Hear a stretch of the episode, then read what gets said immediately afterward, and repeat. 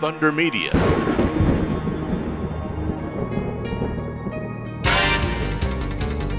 Hi, I'm Scott Pye. Hi, I'm Dave Reynolds. Hi, I'm Chaz Mostert, and you're listening to Supercars Today. We look at what the papers and websites are reporting on supercars, as the major story of the week is the fallout from Sunday's press conference. All our talking was done on the track today.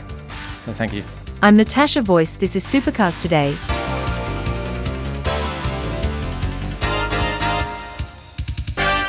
Each week, find out what the men behind the V8 News know and what the drivers and teams are going to do next. It's interviews and opinions on Inside Supercars. My predecessor, Roland Dane, did a very, very good job. Everyone had done the same format for years, everyone knew the, the strategies that worked, that didn't, the tyres, the fuel. Tune in for more at sportradio.com.au or lock in the podcast on your iTunes or mobile device. Search Inside Supercars. This program is brought to you by P1 Australia, quality racing components, and manufacturers of engine water heaters for midgets, sprints, wingless, and all types of open wheel dirt track cars. Check out their full range today at p1australia.com.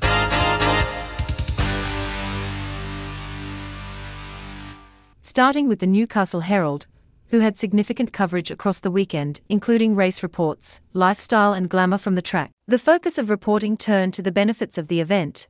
Their coverage was from all points of view. Sunday evening, the reaction from residents reported the paper was mixed in a story titled Newcastle 500 Supercars Residents Share Mixed Reaction to Three Day Race Return. Monday, with the announcements of the crowd figures, the report was City of Newcastle Mayor Nuatali Nelmes Lord's event as a roaring success, hopes to nab five-year deal. The Tuesday the paper ran an editorial titled Newcastle Supercars 2024 extension bid demands transparent, thorough process, stating workers were quick to begin efforts to dismantle the supercars track infrastructure in Newcastle's East End when racing concluded, but the question remains whether it was a final lap for the major event or simply the beginning. Which advised the decision makers, don't race into a hasty supercars decision, just get it right. Dr. Christine Everingham's opinion piece, No Solid Economic Justification for Supercars, has been given to alleviate hostility over the event. Acknowledge that a lot of people attended and had a good time, but believe the event is leaving a divide that is likely to worsen if the event is given another five year term. Dr. Christine Everingham is a retired University of Newcastle lecturer and long-time critic of the event the final story we will look at from the Herald is the plea from the Newcastle Lord Mayor urging residents and business people to complete the council's survey about the race. Stories around the specialist media now, and Speed Cafe has provided coverage from the weekend from multiple angles, including further analysis of the Van Gisbergen silence. In a story by Daniel Herrero, Is Van Gisbergen really to blame? This story revealed the communication before the events between Mark Skaife and David Reynolds, this exchange was also explored by Roland Dane in his regular column, Roland's View, Newcastle Takeouts. Speed Cafe also covered the decision that the Newcastle City Council will be making on the future of the event, details on the Triple Eight Race 1 appeal, comments from Ryan Walkinshaw on their team's performance across the weekend, and three interesting stories by Daniel Herrero quoting Jamie Whincup, The first titled, Supercars did not tell the truth to stewards. Another, Whincup, no issue with teams which protested. And the final story where Whincup has urged for patience over driver comments that the new Dunlop control tyres were a factor in the processional races at Newcastle. Supercars website looks at Erebus leading the team championship at the end of the first weekend of Gen 3. But they are not counting their chickens. Zaberas dares to dream after stunning Gen 3 debut. And reporter James Pavey evaluated the field in the story how Supercars' pecking order was shaken up in Newcastle. The site is also urging Newcastle fans to have your say about the future of the Newcastle 500 and provide a link for residents to be able to complete the City of Newcastle survey. Auto Action also encourages residents to complete the event survey. They look at the rookies of the race in the story, rookies reflect on baptism of fire at Newcastle. And reports that, Brad Jones racing positive despite brake dramas.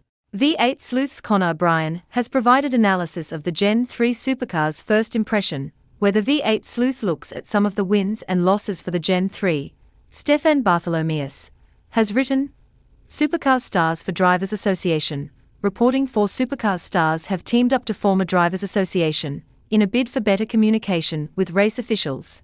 The Sleuth team explains the Supercars appeals process and look at Dunlop's openness to a new Gen 3 tyre.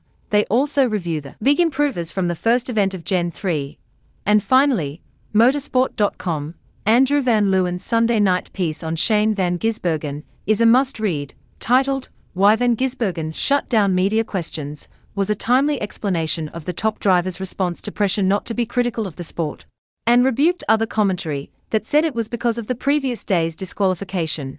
He also has coverage on the Drivers Association and asks questions over the robustness of the new Gen 3 cars, with quotes from Tim Edwards from Tickford Racing. And that is just a taste of the reporting this week in the sport. Join us tomorrow on Supercars Today as we wrap up the week.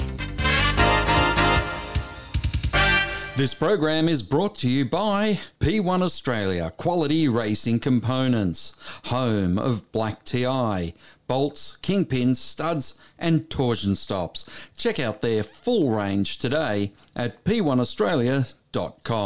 Each week, find out what the men behind the V8 News know and what the drivers and teams are going to do next. It's interviews and opinions on Inside Supercars. My predecessor, Roland Dane, did a very, very good job. We're no longer shareholders of the build business. Personally, I think a 500 in the build up to the 1,000 is, is a good thing. Tune in for more at sportradio.com.au or lock in the podcast on your iTunes or mobile device. Search Inside Supercars.